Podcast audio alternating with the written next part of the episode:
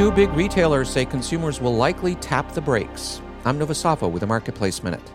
Walmart and Home Depot are tempering expectations on Wall Street. Walmart says sales growth this year will be less than last, but still as high as 4%. Home Depot expects growth of 1%. The company characterized that as a plateau after three booming years. Authorities from several nations have taken down a ransomware operation known as Lockbit. The U.S. unsealed indictments against two Russian nationals. Lockbit targeted thousands of companies and organizations globally, including Boeing. The Biden administration is distributing $6 billion to improve water infrastructure around the country, including replacing lead pipes, upgrading water treatment plants, and building rural projects. Credit card giant Capital One wants to purchase rival Discover, which also has a payments network.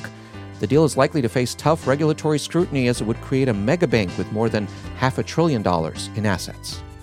I'm Nova with a Marketplace Minute.